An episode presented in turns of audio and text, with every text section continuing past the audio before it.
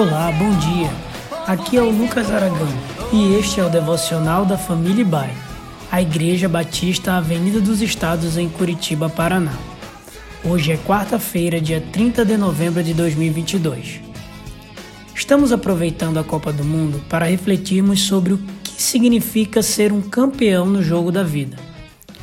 O texto bíblico de nossa meditação hoje está em 1 Coríntios capítulo 12, no verso 12 e 14. Vamos à leitura. Porque assim como o corpo é um e tem muitos membros, e todos os membros, sendo muitos, constituem um só corpo, assim também com respeito a Cristo.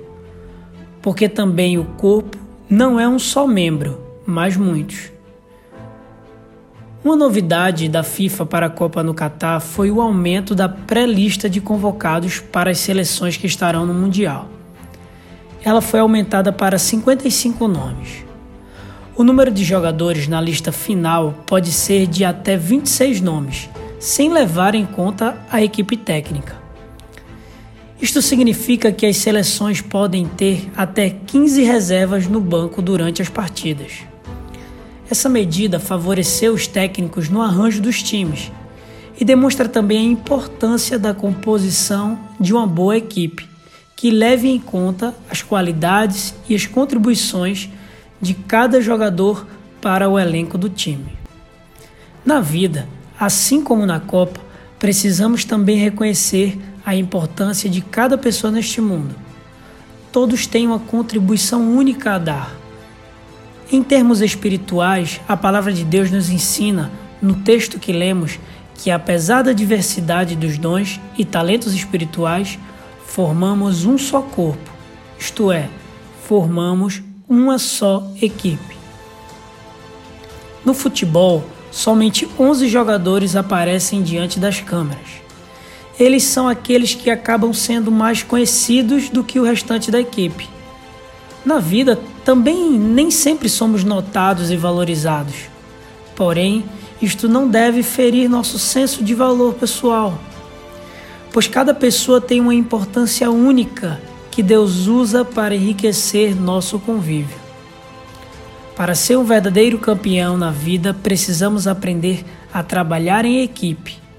Para isso, precisamos reconhecer que cada pessoa é única com suas experiências, talentos e dons. Precisamos aprender a ser humildes, pacientes e compreensivos uns com os outros, reconhecendo o valor de cada pessoa. Pense sobre isso. Que Deus te abençoe neste dia de modo especial. Vamos juntos, torcendo pelo Brasil nesta Copa.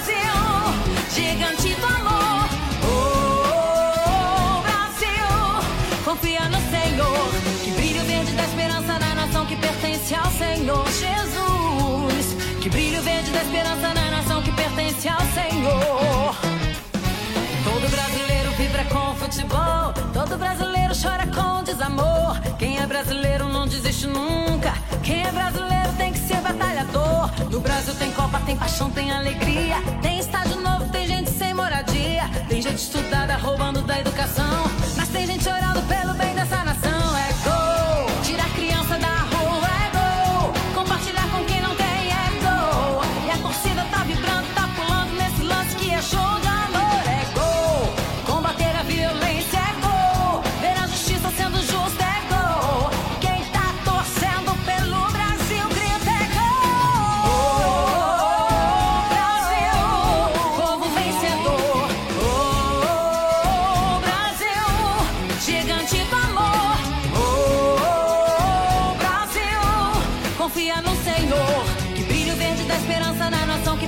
pertence ao Senhor Jesus. Que brilho verde da esperança na nação que pertence ao Senhor.